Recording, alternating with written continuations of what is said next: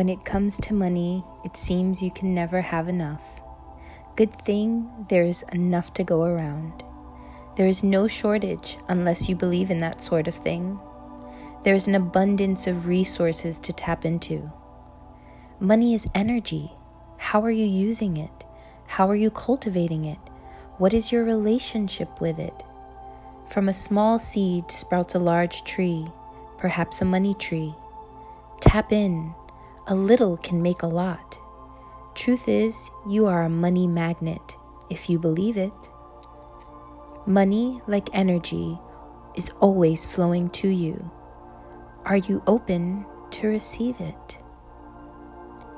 Are you open to receive it?